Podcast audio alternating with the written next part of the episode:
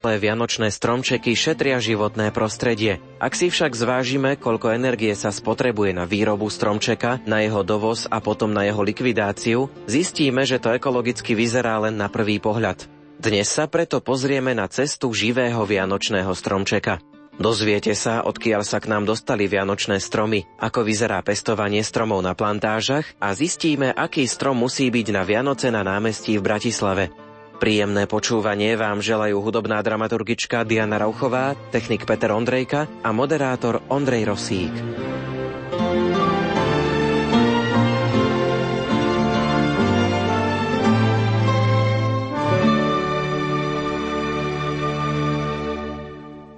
Ako vyzerali vianočné stromčeky kedysi? Boli vždy pod nimi darčeky?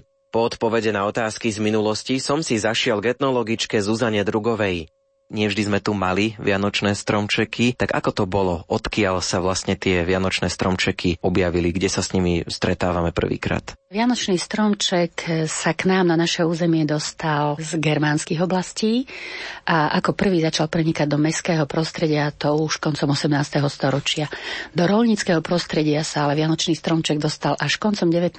storočia a začiatkom 20. storočia, v niektorých oblastiach Slovenska až v 30. rokoch 20. storočia storočia sa nahrádza staršia forma vianočnej výzdoby práve zeleným vianočným stromčekom. Môžeme k tomu dodať ešte kúsok hlbšej histórie. No, u Slovanov bolo bežné, že zelené ratolesti boli súčasťou mnohých obradov. E, my sa v histórii stretávame s viacerými upozorneniami, že v 15. 16. storočí e, nebolo žiaduce, aby sa táto zeleň dostávala do kostolov, ale v neskorších obdobiach predsa len tradícia prevládla a vyzdobovanie kostolov vianočnými stromčekmi e, sa stalo ich pravidelnou súčasťou ako pripomienka rajského stromu. Spomenuli ste staršiu formu výzdoby, ktorá sa používala pred vianočnými stromčekmi. O čo teda išlo? Čo sa vyskytovalo v domácnostiach predtým, než sme teda začali využívať ten vianočný stromček? Boli to tzv. slamené stromčeky a mali svoj pôvod v niečom úplne inom. Istá zaužívaná forma bola napríklad, že dožinkový veniec, ktorý bol zhotovený buď z najbohatších alebo z posledných kláskov úrody v lete, na jeseň, tak tento dožinkový veniec následne bol 15. augusta v kostole posvetený a ten istý sa potom používal na štedrý večer namiesto Vianočného stromčeka. Mal v sebe veľmi bohatú symboliku, pretože tie klásky obsiahnuté vo venčeku mali symboliku zachovania úrodnosti a dostatočného bohatstva a dostatočného množstva úrody aj na budúci rok, aby z roka na rok bolo stále hojnosť kláskov. Iná forma využívania týchto slamených stromčekov boli tzv. pavúky, ktoré sa vyrábali práve z posledného snopu, zožatého v bežnom roku počas žatvy. Tieto posledné klásky sa napichávali priamo na štedrý deň do zemiačika a volali sa buď pavúk alebo kvočka. Klásky boli potom ozdobené rôznymi farebnými papierikmi a tieto nahrádzali v tých starších obdobiach Vianočný stromček. Keď sa ale vrátim k tomu obdobiu, keď vianočné stromčeky boli vymenené, teda boli nahradené súčasnými zelenými stromčekmi, tieto sa z pravidla do našich domácností dávali na štedrý večer a trvali do troch kráľov. V niektorých oblastiach, kde na tri krále chodievali svetiť domy, kňazi, svetili aj stromčeky a až po tomto termíne mali deti dovolené sladkosti zo zdobeného vianočného stromčeka obrať a konzumovať. Keď už hovoríte o tých sladkostiach, vždy sa to zdobilo sladkosťami, alebo to tiež prišlo k nám z nejakých iných krajín, typoval by som, že zo západu? Pôvodne sa vianočný stromček zdobil tým, čo naši predkovia mali doma. To znamená, a zároveň to zdobenie vyjadrovalo nejakú tú symboliku.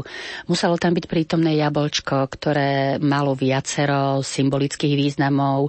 Zdravé jablčko symbolizovalo zdravie, jeho okrúhly tvár symbolizoval nekončiaci život. Prerezané jablčko s hviezdičkou uprostred zase plnilo funkciu pri štedrovečernom stole. Druhou formou ozdob boli oriešky, ktoré rovnako boli jednak tým plodom, ktorý naši predkovia mali k dispozícii doma a jednak tiež vyjadrovali pevnosť zdravia, predovšetkým škrupinkou stromčekov. Na tradičnou ozdobou na Vianočnom stromčeku boli rôzne práve slamené ozdôbky a tie boli pokračovaním tých už spomínaných predchádzajúcich slamených stromčekov, ktoré pred príchodom zeleného ihličnatého stromčeka do domácnosti plnili funkciu Vianočného stromčeka. Mal Vianočný stromček v domácnosti nejaké svoje vyhradené miesto, alebo sa to nejako menilo počas tých období v minulosti? Stromček mal rôzne miesta. Ja si napríklad u mojich starých rodičov pamätám, že stromček bol položený na stole uprostred izby spolu s krížikom a spolu s chlebom, ktorý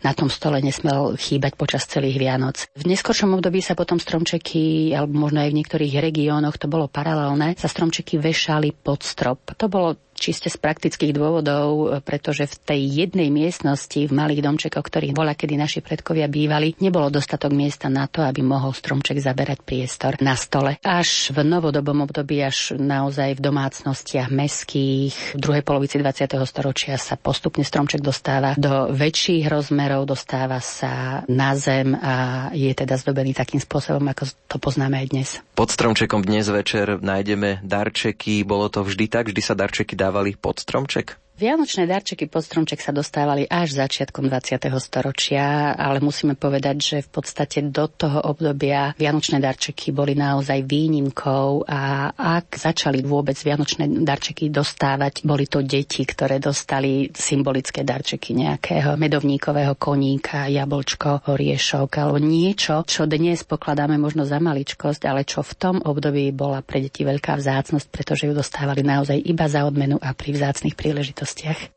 Sme zvyknutí, že teraz aj na námestiach sú vianočné stromčeky a niekedy by sme to až nečakali, pretože v minulosti na niektorých miestach, na ktorých dnes sú tieto stromčeky, sa diali ale že celkom úplne iné veci. To, že máme vianočné stromčeky na námestiach je naozaj otázka novodobá. Ja som si študovala literatúru a naďabila som na jednu prácu známeho historika Štefana Holčíka z Bratislavy, ktorý práve upozorňoval, že napríklad vianočné trhy v Bratislave nikdy nikdy neboli, paralelne môžeme povedať, že neboli ani na celom Slovensku. A v jeho práci som sa práve dočítala, že na hlavnom námestí v Bratislave, kde v súčasnosti môžeme vidieť Vianočný strom, v minulosti boli celkom iné objekty. Pôvodne približne v tých priestoroch e, stála šibenica a neskôr klietka hamby. No a teraz, keď sa už pozrieme na to, ako to u vás bude vyzerať, my teda nahrávame ešte dosť dlhú dobu pred Vianocami, aký vianočný stromček budete mať vy u vás doma. Som etnológ a celá moja rodina je naviazaná na tradičnú kultúru. Nejako som to veľmi ovplyvnila už od detstva našich troch synov až do ich súčasnej dospelosti. Náš stromček vyzerá práve v tom štýle tradičnom, to znamená, my tam máme oriešky, jablčka, slamené ozdôbky, ale nezabúdame na svetielka, ktoré musia patriť. A náš vianočný stromček je zavesený, aj keď teda je veľký, ale je zavesený, aby sme sa nemuseli báť, že nám spadne. Po piesni sa pozrieme do súčasnosti. Vyberieme sa na plantáž do Liptovského hrádku.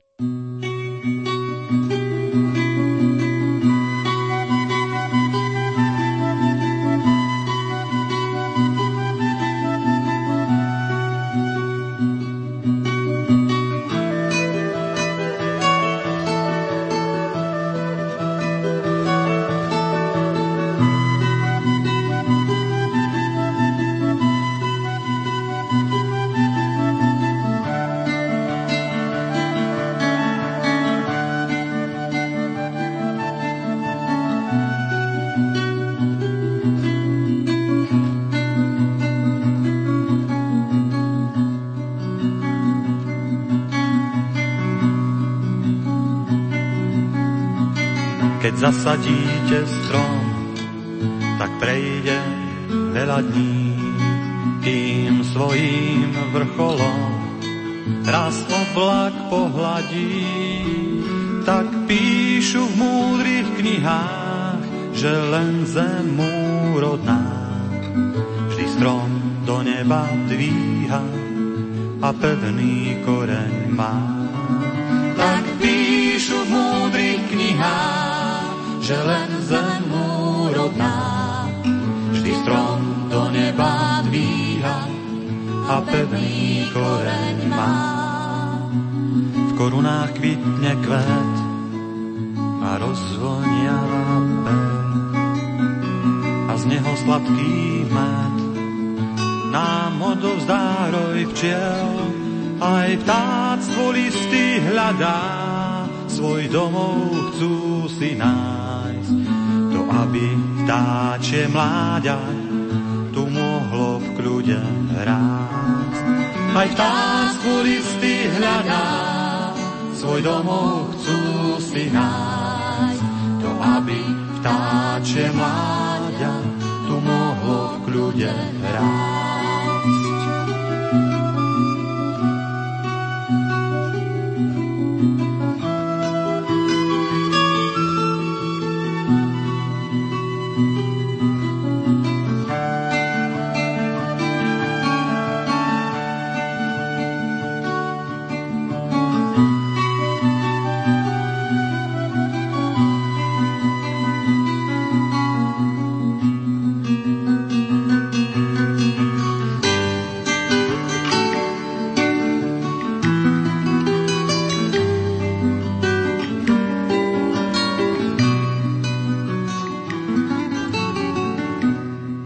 Na Slovensku existuje viacero plantáží, na ktorých sa pestujú stromy. Jedna taká je aj v Liptovskom hrádku.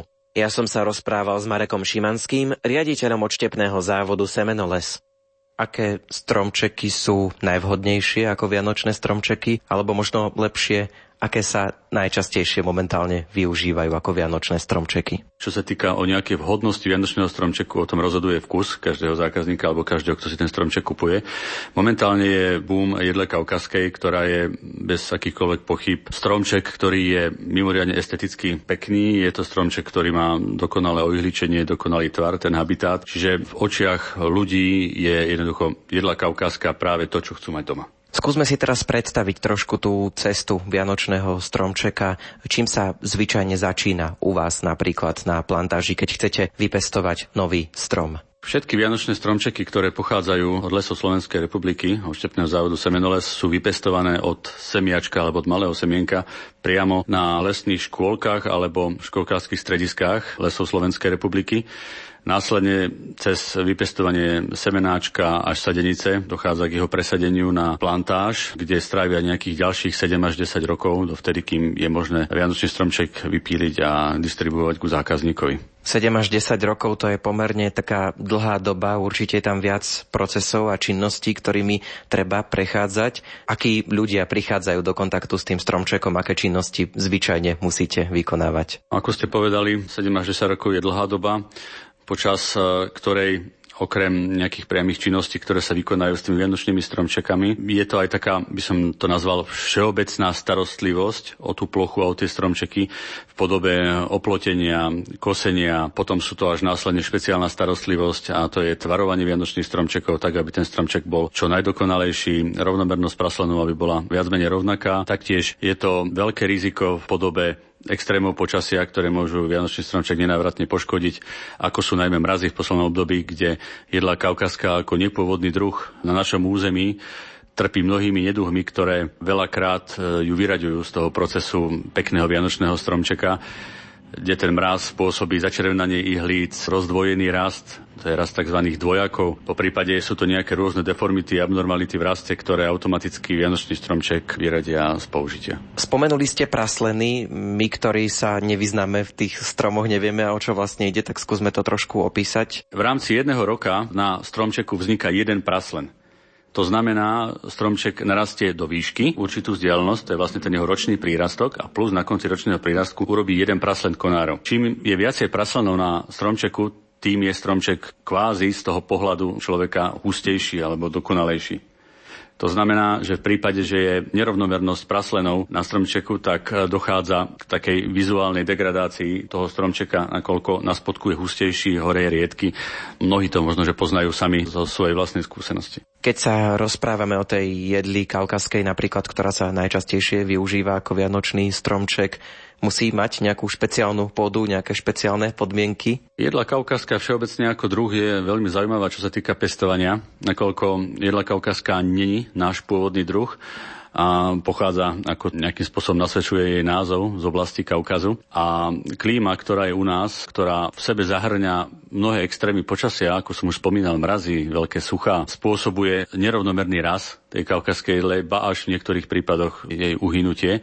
Keď to porovnám napríklad s prostredím, ktoré je v oblasti Dánska alebo Nemecka v oblasti Brem, kde je blízko z oceánu, respektíve Severného mora, tá klíma je oveľa vyrovnanejšia, je pokojnejšia. Keď napadne sneh, tak zdrží sa tam maximálne 24 hodín podľa mojich vlastných skúseností a informácií, ktoré som dostal od kolegov pestovateľov z Nemecka. Taktiež tie mrazy sa tam vyskytujú veľmi sporadicky, aj to veľmi nízke, čiže tá jedla kaukaska má prirodzenú možnosť rásť bez toho, že by dochádzalo k nejakým rušivým vplyvom. Keby sme si chceli trošku predstaviť tú plantáž, ktorú aj vy tu máte v Liptovskom hrádku, ako to vlastne vyzerá, akú rozlohu máte, koľko stromčekov, tak vo všeobecnosti nielen tých, ktoré budú potom použité ako vianočné, koľko ich tu viete tak pestovať naraz. Plantáž není len v Liptovskom hrádku. Oštepný závod semenole spôsobí v rámci celého Slovenska, taktiež aj plantáže vianočných stromčekov sú rozmyslené v rámci celého Slovenska. Ale vo všeobecne môžem podať informáciu, že máme približne 22 hektárov plantáží, na ktorých máme rozpestovaných okolo 41 tisíc stromčekov. Niektorí si vianočné stromčeky zabezpečujú nielen tak, že ich kupujú, ale snažia sa k ním prísť aj rôznymi nelegálnymi cestami. Čo hrozí takým, ktorí si tieto stromčeky zháňajú, tak povediac, na vlastnú pesť. Každý, kto si zabezpečuje stromček na vlastnú pesť, tak musí počítať s následkami. To znamená, že v prípade, že si ju ide vypíliť na plantáž bez vedomia majiteľa, tak sa samozrejme, že dopúšťa krádeže so všetkými právnymi dôsledkami, ktoré to obnáša. V prípade, že si ju ide vypíliť do lesného porastu alebo na lesný pôdny fond, tak je to taktiež nie dovolené a je to riešené ako priestupok na úseku lesného hospodárstva. Vianočný stromček už povedzme máme doma. Ako by sme sa o ňo mali starať? Aké podmienky mu vytvoriť, aby nám vydržal čo najdlhšie, aby bol pekný po celé to obdobie? Ak sa chceme tešiť z Vianočného stromčeka čo najdlhšie, mali by sme dodržať nejaké také základné pravidlá, aby to predlžilo životnosť toho stromčeka. To znamená, predtým, ako ten stromček sa dostane do vykrojenej miestnosti, by sme ho mali skladovať čo najdlhšie v chlade. To znamená ideálnej vonku alebo v nejakej chladnej miestnosti. Plus eh, by sme mali zarovnať ten kmienok jedným krátkým rezom a umiestniť ho do nejakého kýbla s vodou, lebo ten stromček je v stave dormancie a on sa prebúdza do nejakého, keď to tak poviem ľudovo, ako keby že zo zimného spánku. Následne ten stromček natiahne určité množstvo vody do seba a dochádza k zvýšeniu tlaku v rámci pletiu potom ho umiestnime do teplej miestnosti. V teplej miestnosti je ideálne ho umiestniť čo najďalej od nejakého sálavého tepla zdroja, to znamená od radiátora, niekde ho dať do rohu, dať ho do stojana, ideálne, keď sa dá do stojana dať možnosť vodu, tú vodu mu pravidelne doplňať. V prípade, že sa tá voda zabudne doplniť, tak dojde k zasušeniu spodku kmienka a prestane sať vodu a tým pádom je už zbytočne dolievať vodu. Samozrejme, aj za dodržanie tých najlepších pravidiel a starostlivosti o ten stromček má tiež tá jeho životnosť je ohraničená, nakoľko on už od momentu vloženia do miestnosti iba vysychá. Takže je dôležité, aby ten stromček tam tiež nebol moc dlhú dobu, lebo máme vystarané o vysávanie koberca alebo niečo podobné. Pýtam sa všetkých respondentov, ktorých máme dnes v tejto relácii, tak opýtam sa aj vás, aký stromček budete mať vy doma. Ja sa priznám, ja budem mať stromček e, taký ako všetci ostatní naši zákazníci z našich plantáží. Jedlo Kaukasko samozrejme. To bol Marek Šimanský, no a z Liptovského hrádku sa o chvíľu presunieme do Bratislavy. v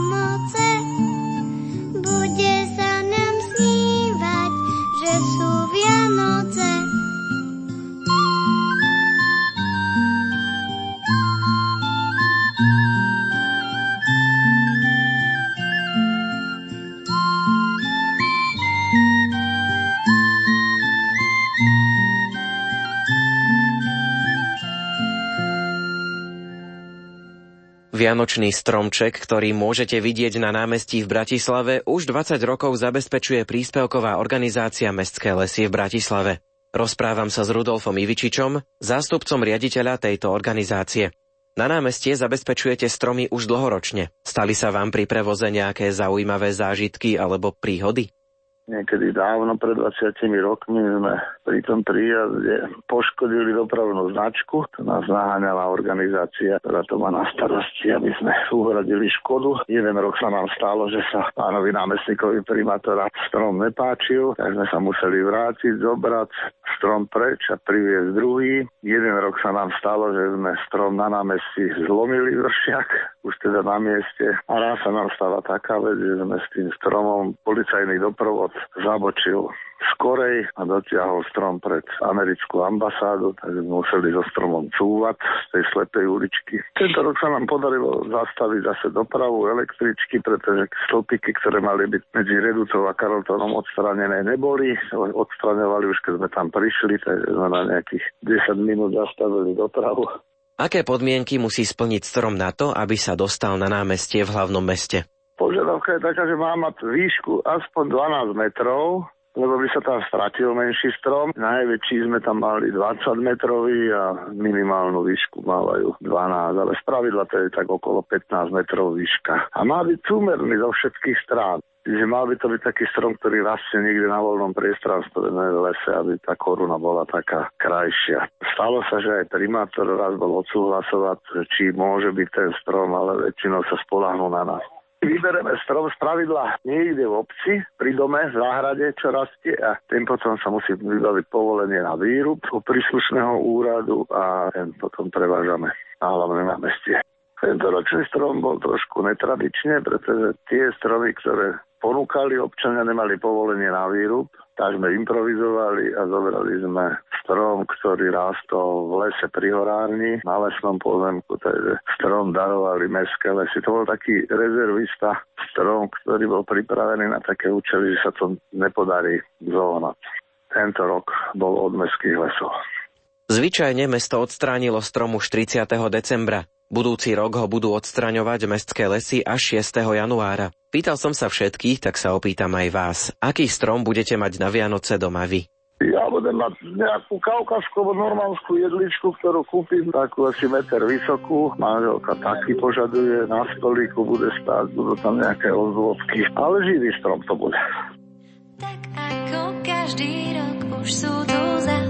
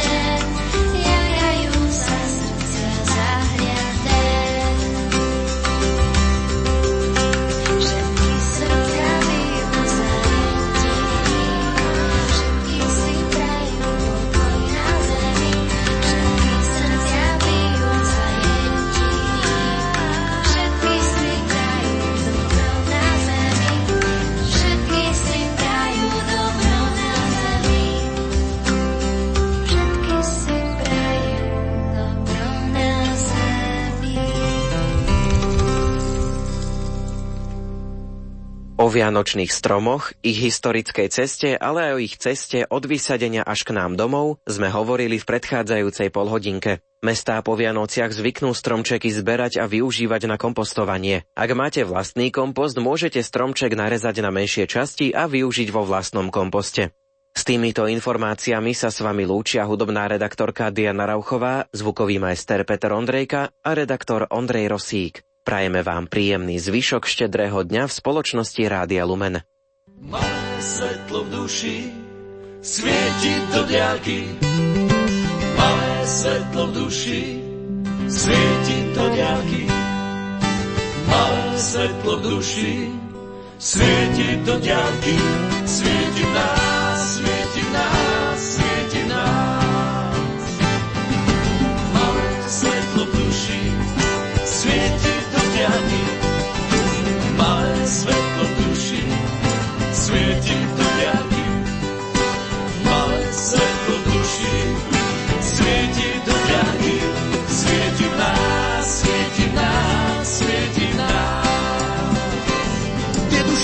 občas tmavšie, občas svetlejšie, niekedy slabšie, niekedy silnejšie, niektoré chápu a niektoré aj plikajú, niektoré hasnú a iné lásku dávajú. O sviet Bože, srdcia zabité, nech sú šťastím a hlavne láskou nabité, nech si pravia zás a zás.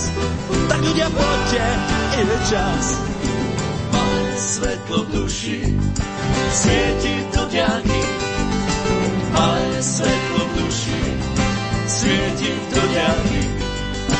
Malé svetlo v duši svieti do diaľky.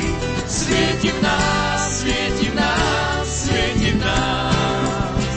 Hey, hey, ja spokojný, chcel by som byť majákom, svietiť v noci a svietiť nad ránom, ukázať cestu, po ktorej vždy môžeš ísť, ukázať cestu, po ktorej vždy môžeš Bohu prísť. Poznaj radosť, poznaj sklamanie, až budeš počuť to veľké zvolanie, až budeš počuť ten Boží hlas. Tak ľudia, poďte, je čas. Malé svetlo v duši svieti do diaľky. Malé svetlo v duši svieti do diaľky. Malé svetlo v duši svieti do diaľky. Svieti